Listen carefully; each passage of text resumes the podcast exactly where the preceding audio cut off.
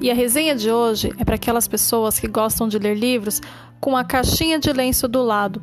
É um livro lindo, emocionante, mas que vai com certeza te fazer chorar em vários momentos.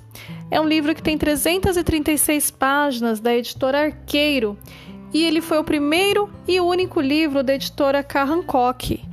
O livro é o Dançando sobre Cacos de Vidro e ele vai contar a história de Lucy e Mickey, duas pessoas que não deveriam se apaixonar. Os dois sofrem de doenças genéticas. A Lucy, ela tem um histórico familiar de câncer de mama muito agressivo. E o Mickey, por sua vez, ele sofre um grave transtorno bipolar. No entanto, quando os caminhos se cruzam, né, gente? Quem pode aí mandar no coração, né? A atração entre eles é inegável, eles se apaixonam e contrariam todas as lógicas que a história estava nos dando. Eles acabam se casando. Mas nesse casamento, eles firmam um acordo por escrito, né? Um compromisso mesmo, sabe?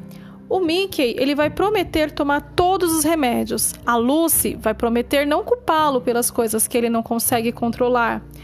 O Mickey vai prometer ser sempre honesto e a Lucy vai ser sempre paciente.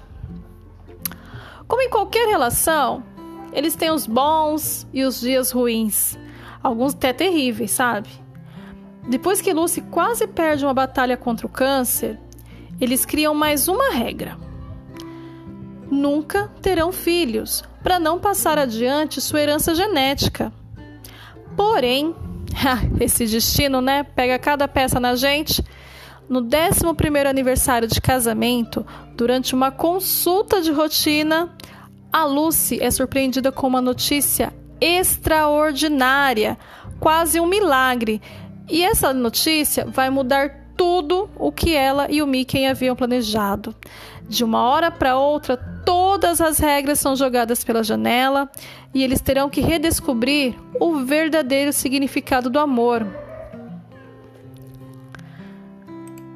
E aí nós temos ainda outros personagens muito importantes nessa história, né? A Lily, ela é a irmã da Lucy. E a Lily ela tinha um problema também, né? ela não podia ter filhos e ela sofria muito com isso, muito mesmo, sabe? E a Lucy, ela sempre pensou em tudo, tudo. E foi o que mais me surpreendeu na história.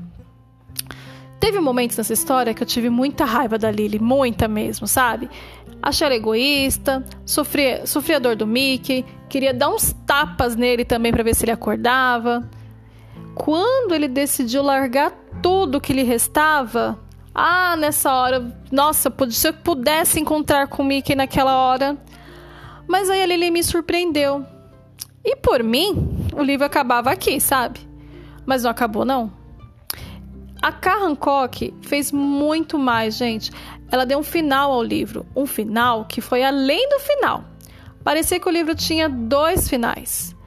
Um que terminava a história, e no outro contava o final de cada personagem, como que foi acontecendo depois daquele final que você já esperava. Esse com certeza é um, é um livro lindo, lindo, e é um livro que te deixa com aquele gostinho. Quero mais?